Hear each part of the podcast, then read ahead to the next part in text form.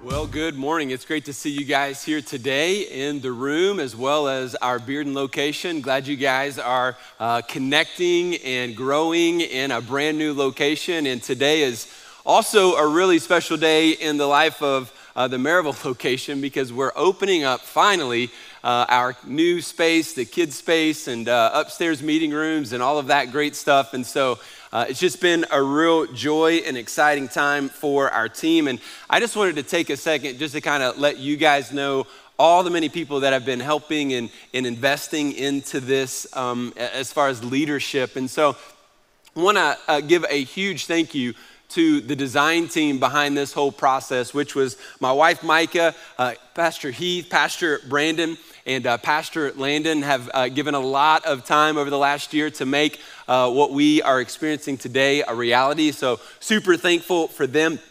Uh, Andrew Zixes, our ben- uh, business manager, has been really my right hand man through this whole process. He's been doing uh, a great job. My assistant, Lindsay, who has really been a project manager through the whole thing, which has been uh, just a, a, huge, huge asset uh, to me. Uh, we've got uh, guys like Clint Merriman, who is our facilities director here, who's built much of the, the stage and things that you uh, are seeing over there, and painting and just doing all kinds of projects, which have been a huge blessing for our church. Uh, you may not know Zach Shaddix, but he's our graphic designer. So, all the things that you see on the walls and, and just all the different uh, signage and things, uh, he, he, creates all of that. And so, uh, so excited about his gift set and how God has used him. And then Ryan Jones and Brian Papik. Uh, Ryan's our production director, and uh, Ryan's our audio engineer. And uh, Brian is, and they've been wiring the whole building and um, just doing an incredible job with that, as well as launching a brand new location and all the different audiovisual needs that we had for that. So they have just been killing it. They're exhausted, they're stressed, but they've been doing a great job. Would you just give a round of applause to all of them to help me kind of love on them? Thank you. And if you know them and you see them in the hallways, do me a favor and encourage them uh, because uh, they have been working really, really hard. And so I hope that uh, you've been able to uh, see the building, and, and uh, I know it's going to be a blessing for many days uh, ahead. Well, if you've got your Bibles, let's turn to 1 Peter chapter 5. It's where we'll find ourselves, and I'm going to be actually in many different verses here today to help us come to our next. Um, value that we want to talk about. We're in a series called This Is Us. And so we're talking about what makes us us essentially. And so we're going through our core values. And our core values are created so that they would become a rallying cry, a unifying cry, something that would help us not to get off track or off base on the side issues, but that it would continually draw us to the things that are uh, vitally important for a church uh, that is gospel centered. And so last Sunday, I talked about this value that Jesus is life. And today, I want to spend some time really talking through and, and thinking through and encouraging you guys on this second statement, which is growth happens in relationships. Growth happens in the confines of being in relationships with other godly people. So, we really believe um, it really is all about relational environments. And, and that's what I want to encourage you to get involved in and to begin to think about today. And the reason is because if you want to grow spiritually, if you want to mature in your faith, if you want to know and experience the power of God in your life, then you're going to need other people to come around you and help you experience that. And so, um, when we say this, we're not just coming up with a good, friendly statement. No, the reason why our vision statement is that we exist to develop mature disciples of Christ in relational environments is because Jesus did it that way. Jesus gives us the model. Sure, he had a public ministry and, and uh, gathered thousands, and he had a large preaching ministry, and he ministered to thousands of people. And of course, we're gonna preach, and of course, we're gonna have uh, larger gatherings, but the majority of his time was spent with 12 men. And even in that group of 12 men, we see the biblical evidence that even more time was spent with Peter, James, and John. So he he lived life in this small group. He invested in them. He built relationships with them. He uh, discipled them, he mentored them, he ministered to them, he cared for them, he challenged them when they uh, sinned. And, and, and so, this is the model that we want to actually emulate in our church. And so we go to scriptures like Mark 3, where it says, and he, where, and Jesus uh, appointed 12, whom he also named apostles, so that they might be with him and he might send them out to preach. And so Jesus was with them, essentially meaning that he spent time with them. He developed a relationship with them. He was training and equipping and discipling them. And as a result, they became leaders. So, my question for you today is who are you with? Who are you doing life with? Who are you growing in a relationship with? Who is around you outside of your family that is, is gonna help you grow and experience Christ to the fullest? Jesus said, Follow me, and I will make you a fisher of men. And the way that Jesus makes us a fisher of men, the way that he develops us and grows us, is in the confines of a relationship, in the confines of being under a spiritual leader who will disciple you, mentor you, and help you take the next steps in your faith. When we gather in small groups, these small group leaders are disciple makers. Sure, they are your friends, but they are more than just a friend. They are a spiritual leader in your life. They have not arrived, they have not reached the plateau of maturity. No, but they are at least maybe one or two, if not more steps ahead of where others in the group are. And so we're uh, equipping them, we're giving them the authority as a church and the great opportunity to be a disciple maker in your life. And so look to them as disciple makers, look to them as people who are helping you grow in your faith. And as we are growing and as we are learning and as we are being equipped, we are being sent out to accomplish the ministry that God has given to each of us. You have a life and a job and a ministry that God wants you to be a part of and wants you to give your gift sets to. And so, just like the apostles were being sent out, Jesus is with them to send them out, and their role was to preach and to plant churches. Your role will be different, perhaps, but nonetheless, it will be in that same mindset of gathering to equip and then to send you out to do ministry. Uh, obviously, we lean on the Great Commission, which is Matthew 28, which says, Go therefore and make disciples of all nations, baptizing them in the name of the Father, Son, and Holy Spirit, and teaching them to observe everything that I have commanded you. And then his promise is that, lo, I am with you to the end of the age. And so this is the heartbeat of our church. Yes, Jesus is life, so this is what we do. How do we do that? We do that most effectively the way that Jesus did it, which is in relationships which is to be with others who will help us grow and who we in turn will help them grow as well. If you are in a group today um, and, and, and you're already tracking in a small group, you might even be a small group leader or a co leader. Today is just gonna be encouragement and it's gonna be reminders and it's gonna be pumping you up for this new season of small group ministry that just started a couple weeks ago. But I also know that there are many of you watching and many of you uh, here today who are not in a small group at this time. And there are many reasons that keep us out of these significant relationships in small groups. Uh, and, and so I want to start today by addressing a few of these reasons that might be keeping you out of a small group. So first let's start in 1 Peter chapter 5 and this will get us rolling today. God says, Humble yourselves, therefore, under the mighty hand of God. This is verse 6. So that at the proper time he may exalt you, casting all your anxieties on him because he cares for you. Be sober minded, be watchful. Listen, your adversary, the devil, prowls around like a roaring lion seeking someone to devour. Resist him, firm in your faith, knowing that the same kinds of suffering are being experienced by your brotherhood throughout the world. So here's the point that I want to make with this is, is that we sometimes don't realize that we are in a spiritual battle, a spiritual war.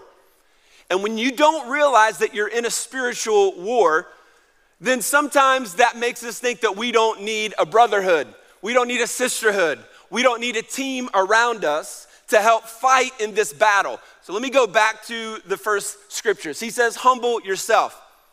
So essentially, he wants you and I to recognize that we must humble ourselves before God. In other words, recognize that He's God.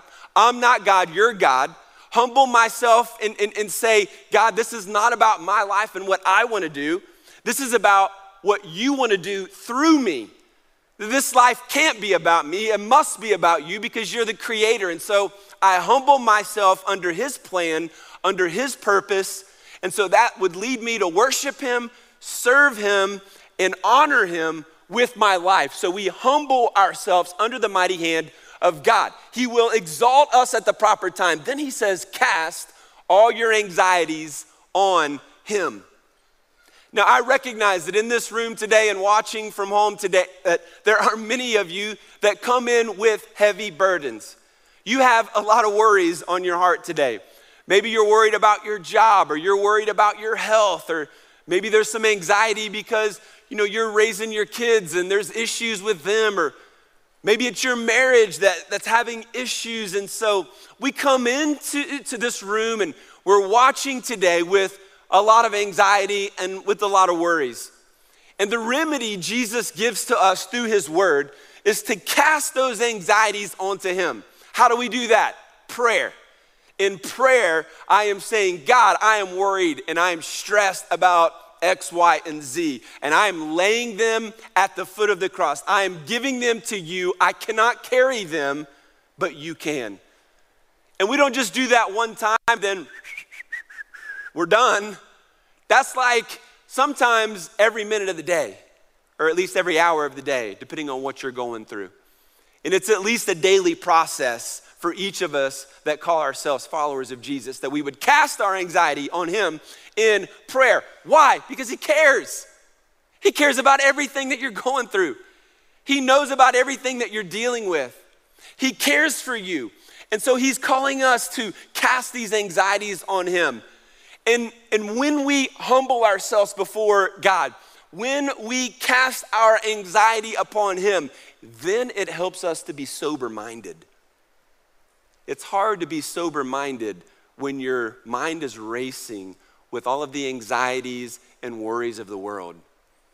When you're worried about things that are out of your control, things that you can't change, you're not sober minded.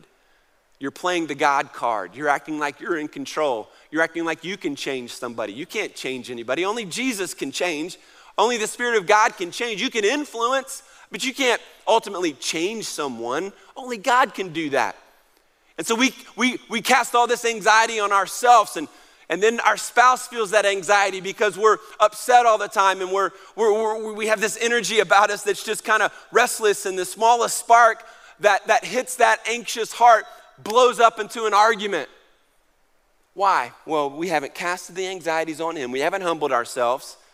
Again, this isn't a one time thing, it's a continual thing. That leads us to be sober minded. In other words, I'm able to think clearly, and then I'm watchful. Why am I watchful? Because we're in a spiritual war, and you have an adversary. His name is the devil, and he prowls around just like a lion, seeking someone to devour. He wants to devour you. He wants to kill, he wants to steal, and he wants to destroy your life. He wants to destroy your marriage and your, your influence and your spiritual legacy. He wants to distract you so that all you care about is work and money. He wants you to uh, develop sinful habits in your life that would then break fellowship with your wife or you know break fellowship with your kids. He's, he is legitimately actively trying to devour all that is good and righteous and holy in our lives. And so Peter says, stand firm in your faith. How do we stand firm in your faith? I love this. He says, Know this you have a brotherhood, and they're going through the exact same things as you. They're, they're experiencing the same kinds of suffering, and they are literally all over the world. This isn't a East Tennessee problem, this is a worldwide problem. And so you have a family, you have a brotherhood, you have a sisterhood. In other words, you have an opportunity to understand that and to press into that brotherhood and to press into that family. And as you press into that family, as you begin to understand that and grow in that, and grow in that, that family, sisterhood, brotherhood, relational environments of God's church, it will strengthen your faith. It'll help you to live a life sober minded. It'll help you live a life that is humbled before God. And it'll help you resist the temptations of the enemy that are seeking to devour you. I love how the flow of that passage just makes so much sense and, and, and, and so encouraging. Um, several years ago, my wife and I had an opportunity through Compassion International to go to Kenya, Africa, to see the, the work and the ministry that they were doing over there. And so they flew us over there and they showed us everything. And part of the whole trip is they took us to this uh, safari uh, at what's called Masai Mara. And it's like one of the premier um, safaris in the world. So we were way out of our league, but wow, was it amazing. And so Masai Mara is right next to the Serengeti. And if you watch National Geographic like I do, and you love all of the animal life of, of you know, the African plains, you'll remember the scenes of where these thousands um, of wildebeest will make a migration every year. And what they do is, um, well, lots of them cross and they go across the river, right? And you've seen these big crocodiles trying to eat them as they cross. Is everybody with me on that? Amazing.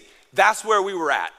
And so I'm literally overlooking the river that I had seen since I was a kid on TV, and I'm just loving it. And these huge crocodiles and all these wildebeests are running around, and it, it's just literally amazing. And so we're in this Jeep, and the Jeep is, it's a little bit, you know, taller than, you know, a normal like Jeep that you might see around here. Uh, like a factory, you know, low model Jeep. It's a little bit lifted, uh, but it has no doors and it has no roof. So keep that in mind. So we're driving around the plains of Africa looking for dangerous animals. So I didn't really think through that, but we get to this point where we're parked and we're just sitting there, and these little tiny kittens, little baby lions, walk out of the bushes here and they just start walking around like they own the place, you know? And it was so cute. And uh, I was with my brother and his wife, Christy, and then another couple was sitting up front, and, and so we're watching this, and these little kittens come up. We're like, "Oh, this is so cute!" And they they come up to the jeep, and it's like, "Oh man, I just I just want to I just want to scoop you up.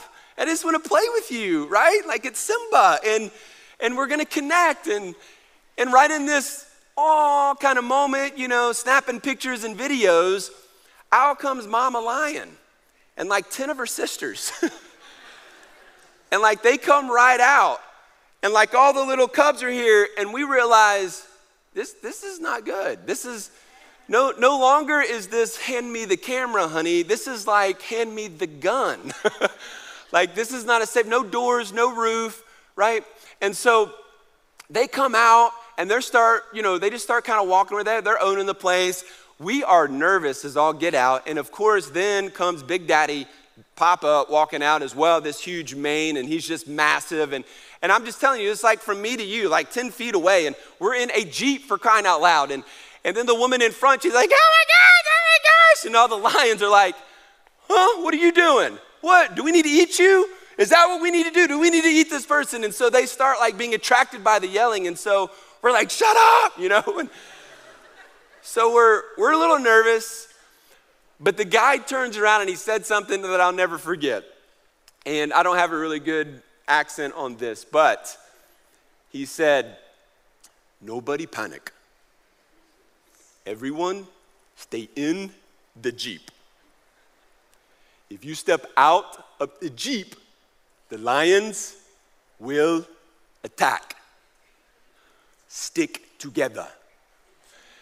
And we said, We don't know this guy, we don't know anything about him. We like your plan. We're going with that plan. And we stuck together and we stayed in the Jeep And praise the Lord, they walked off and they did whatever the lions did that day. But I will never forget the fear that I felt that day of these roaring, prowling lions that I just knew wanted to eat me. And I'll never forget that guide who said, Stick together. If we stick together, they won't attack. And so, what I want to help you realize today is that you need to realize that we are in a spiritual war. And you may not believe in, in myths and legends and science fiction, and, and, and you're probably maybe somebody that's hard to convince that, that there are supernatural things happening in the world, and you're not sure about miracles. But let me tell you something that the Bible clearly teaches, and that if you follow Jesus, you want to understand. There is a real enemy, and he is seeking to devour you. In other words, tempt you and ruin you. And I think the gospel calls us to stick together. Stick together in a way that we would encourage, help, guide, train, when, when, when attacks happen, we're there to help mend. And, and, and, and when sorrow is, is, is part of our lives, we're there to help, to help lead our friends, our brotherhood, our sisterhood through that moment. And I think this is such an important word today in, in, a, in an American culture that is so divided. And I see divisions all over churches across the country as well. Every pastor that I coach, every pastor that I talk to, talks about how there are people in his church that are actively campaigning on social media, you know, fighting in their small group, leading people to get on this political train that caused the church to divide and be angry at each other or at, at least irritated by each other not recognizing that God is calling us to stick together through this. And at no other time in our lives do I think this message is more poignant and more important for us to not only hear and be encouraged by, but actually to follow up on and actually do. You need to realize that you're in a spiritual war and you need brothers and sisters around you to help. The second reason, though, that some of us might not be in a small group is that we don't realize we're in a spiritual war. And then, number two, we don't value gospel centered community. We don't value that. We might value our marriage and our kids and our extended family. You know, we, we might value family, blood rel- relatives, but we don't yet value gospel centered community. And Jesus teaches us that gospel centered community actually trumps our blood relationships, right? Here's a picture of what gospel centered community looks like in Acts chapter 2, verse 42. You're probably familiar with this. This is the early church. It says that they were devoted, uh, they had devoted themselves to the apostles' teaching and the preaching of the word of God and the fellowship, or in other words, the relationship uh, aspect of growing together. They ate together, so they broke bread. They prayed together. And all came upon every soul, and many wonders and signs were being done through the apostles. And all who believed were together. Again, this idea that they were connected in relationships, and they had all things in common. And they were selling their possessions and belongings and distributing the proceeds to all as any had need. So, had needs as needs arose in the community and, and even in the church, that they were helping each other, right? This is the kind of community they had created because of the gospel. And day by day, they were attending the temple together and breaking bread in their homes. They received their food with glad and generous hearts, praising God. So worship is happening, having favor with all the people. In other words, the people in the community, they were winning favor with them because of the way that they were acting and behaving and treating others. And as a result of all this, the Lord added to their number day by day those who were being saved. So it wasn't a Billy Graham crusade that led to day by day those who were being saved. It wasn't necessarily a Sunday morning message. No, they were in relationships together, loving each other, um, worshiping together, praying together, eating together. And they must have been sharing their faith as well with their neighbors and with those they were inviting into that community. And as a result of that invitation, as a result of the relationships that they had built and the influence that they were creating, God saved many people. And I don't know about you, but that is exactly the kind of life that I want to experience. I think that is the exact kind of life that the gospel and that God is calling each of us as followers of Jesus to experience, to be in relationships with one another. There, there are, they're, they're yes, eating together. Yes, they're, they're hanging out and developing friendships, but it is all centered around the gospel.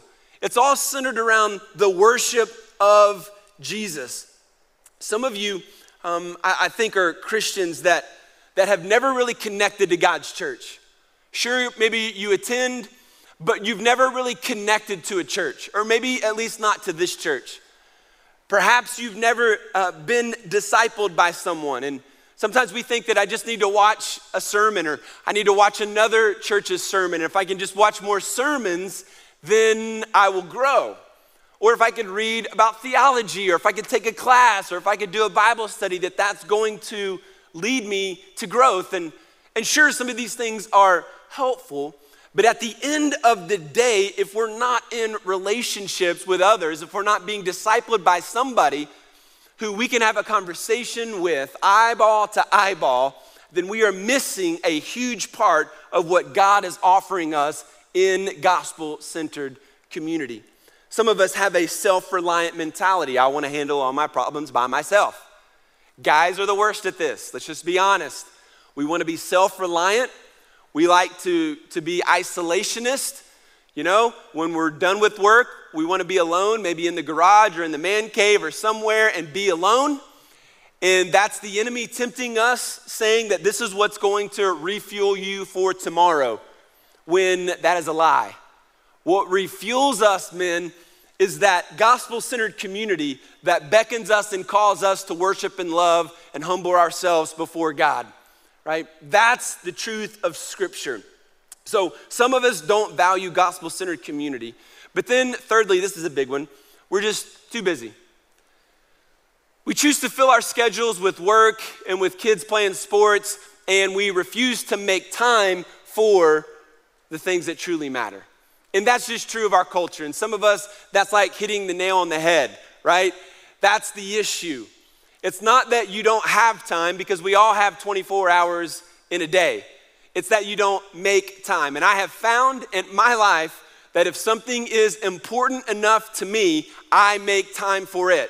Whether it's reading scripture or whether it's being with my kids in their sporting events or whatever it is, if I think it's important, I will make time to see that happen. Right? Now, we're too busy is a huge factor. Secondly, or fourthly, wow, way off on that one. Number four, we give up too soon. What I mean by that is some of you have tried to connect to a church, some of you have tried to connect in a small group. Some of you are students in high school and you're trying to connect, you know, in your small group on Wednesday night. But after a couple of months, if you don't see significant life transformation, then you just give up. If you don't see your husband whammo changed after that first meeting. it's like, well, this isn't working. It's like we expect things to, to happen so quickly in our culture. You know this. We want microwave spiritual growth. We want it fast, we want it now, we want it in a hurry.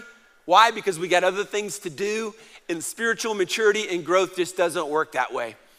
It takes months, if not years. There's not a timeline on it. God doesn't have a timeline on spiritual growth. It might happen quickly for you. You might get it overnight, or it might take years. It might take years. If you've been in our church for the last 12 years, you've heard me preach this sermon many times. But at the same time, you might say, I've actually never tried a small group. And you see, it just takes time. And, and, and we don't know how much time it's gonna take for you. But at the end of the day, if you've been hurt by a church or you've been hurt by a small group or you just feel like it didn't work well for you, don't give up. Don't let the enemy who is seeking to devour your marriage, your children, your career, win the day with that mentality and that temptation. You need others. So I don't know what it is for you. Maybe it's you didn't realize that you were in a spiritual war, you're just not taking it seriously. Maybe it's uh, you don't value gospel centered community, or maybe you're just too busy. You're just too busy and, and, and you've just chosen to fill your schedule with things that you think are more important than small group. Or perhaps you've just given up too soon. You tried, it didn't work, so you gave up. My solution, the Bible solution, what I think that you should reconsider and what I want to encourage you to do today is to actually prioritize significant relationships and get in a small group because growth happens in relationships. Here's what we get two things that we get when we're in a small group. Small group is where you get encouragement. Small group is where you get encouragement. Now, everybody loves encouragement. Nobody hates encouragement. You might be embarrassed by it or it might be uncomfortable for you, but we love to be encouraged. Everybody loves encouragement. You could never encourage your spouse enough. Maybe one of the uh, only ways that you've encouraged your wife happened, you know, a week ago. And you think, well, I told her I loved her back then. Why do I have to tell her again, right?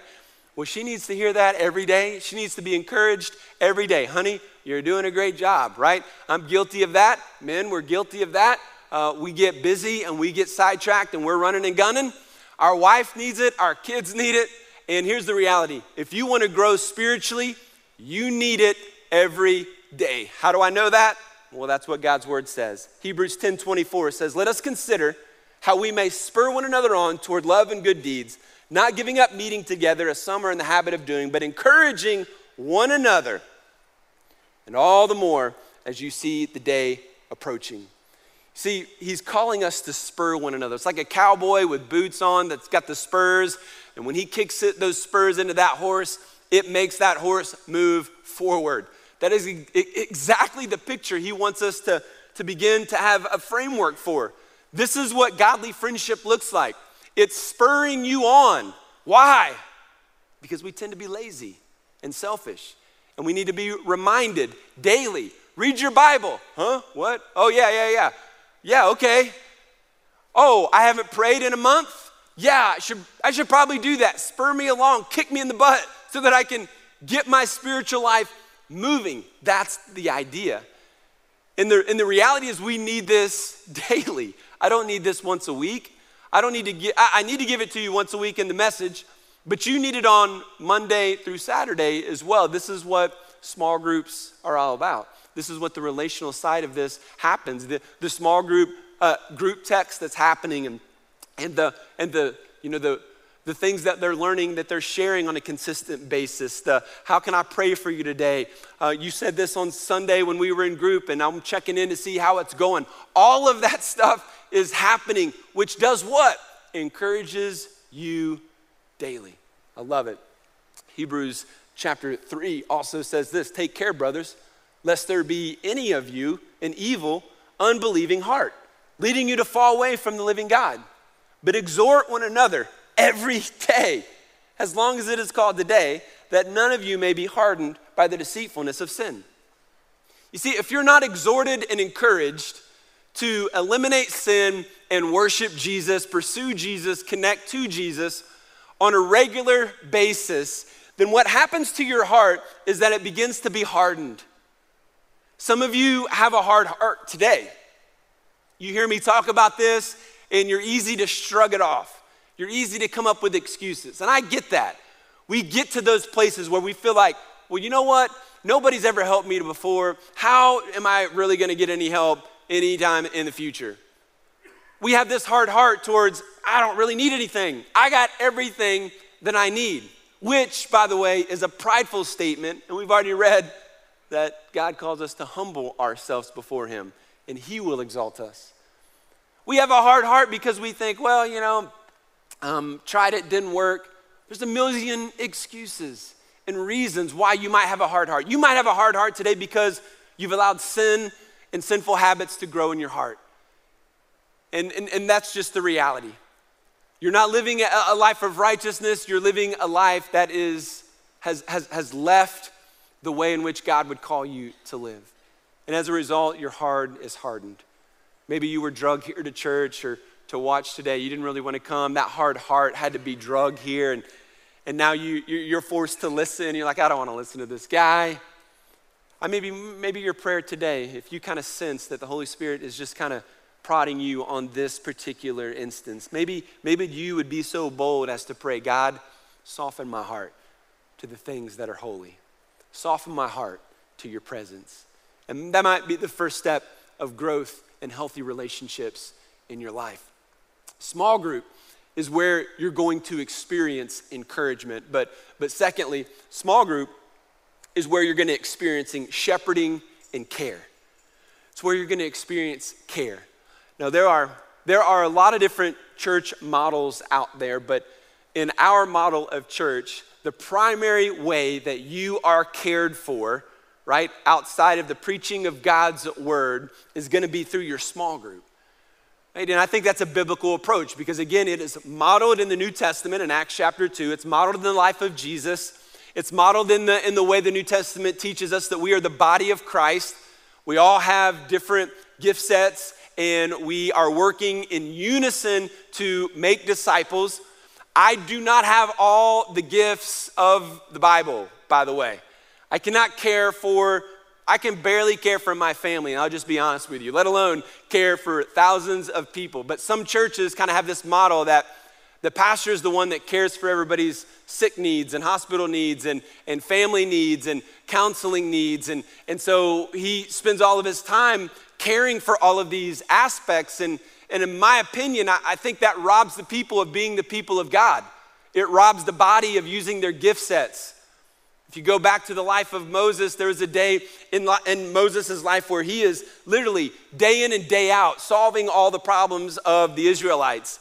And his father in law, Jethro, Jethro, comes up and says, Hey, what are you doing? Like, this isn't working. You need to divide up in smaller groups and, and give authority to other people. Let them handle some of these problems. You're not God. And so he's like, oh, okay. And so he divides up the people, and then all of a sudden, everybody's needs start getting met, and all of a sudden, all these decisions are made, and things start rocking and start flowing, right? The same idea is, is, is why we do small groups. Because in small groups, your needs are cared for. The people that you are living life with, they know when you get sick and need a meal. They know when you're in the hospital and need to step into that. Sure, our staff and our pastors are supporting and helping, and that's part of, of, of, of our structure and leadership.